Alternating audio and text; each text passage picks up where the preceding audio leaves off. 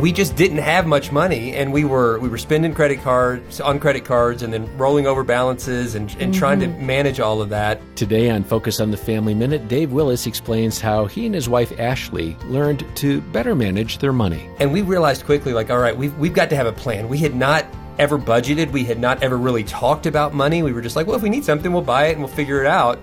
And that wasn't working. We were digging ourselves into a hole, mm-hmm. and it mm-hmm. was creating so much stress, so much unnecessary just stress on mm-hmm. our lives. And so we started a process of, of getting out. We and really it comes down to communication. Really, we're going to talk about purchases. Mm-hmm. Um, if we're going to make any purchase that's outside of kind of the regular bills and groceries, we're going to call each other and just say like, "Hey, is there money in the bank for this? Is now a good time to to get this thing?" And just keep each other in the loop. More insights from Dave Willis today at FamilyMinute.org.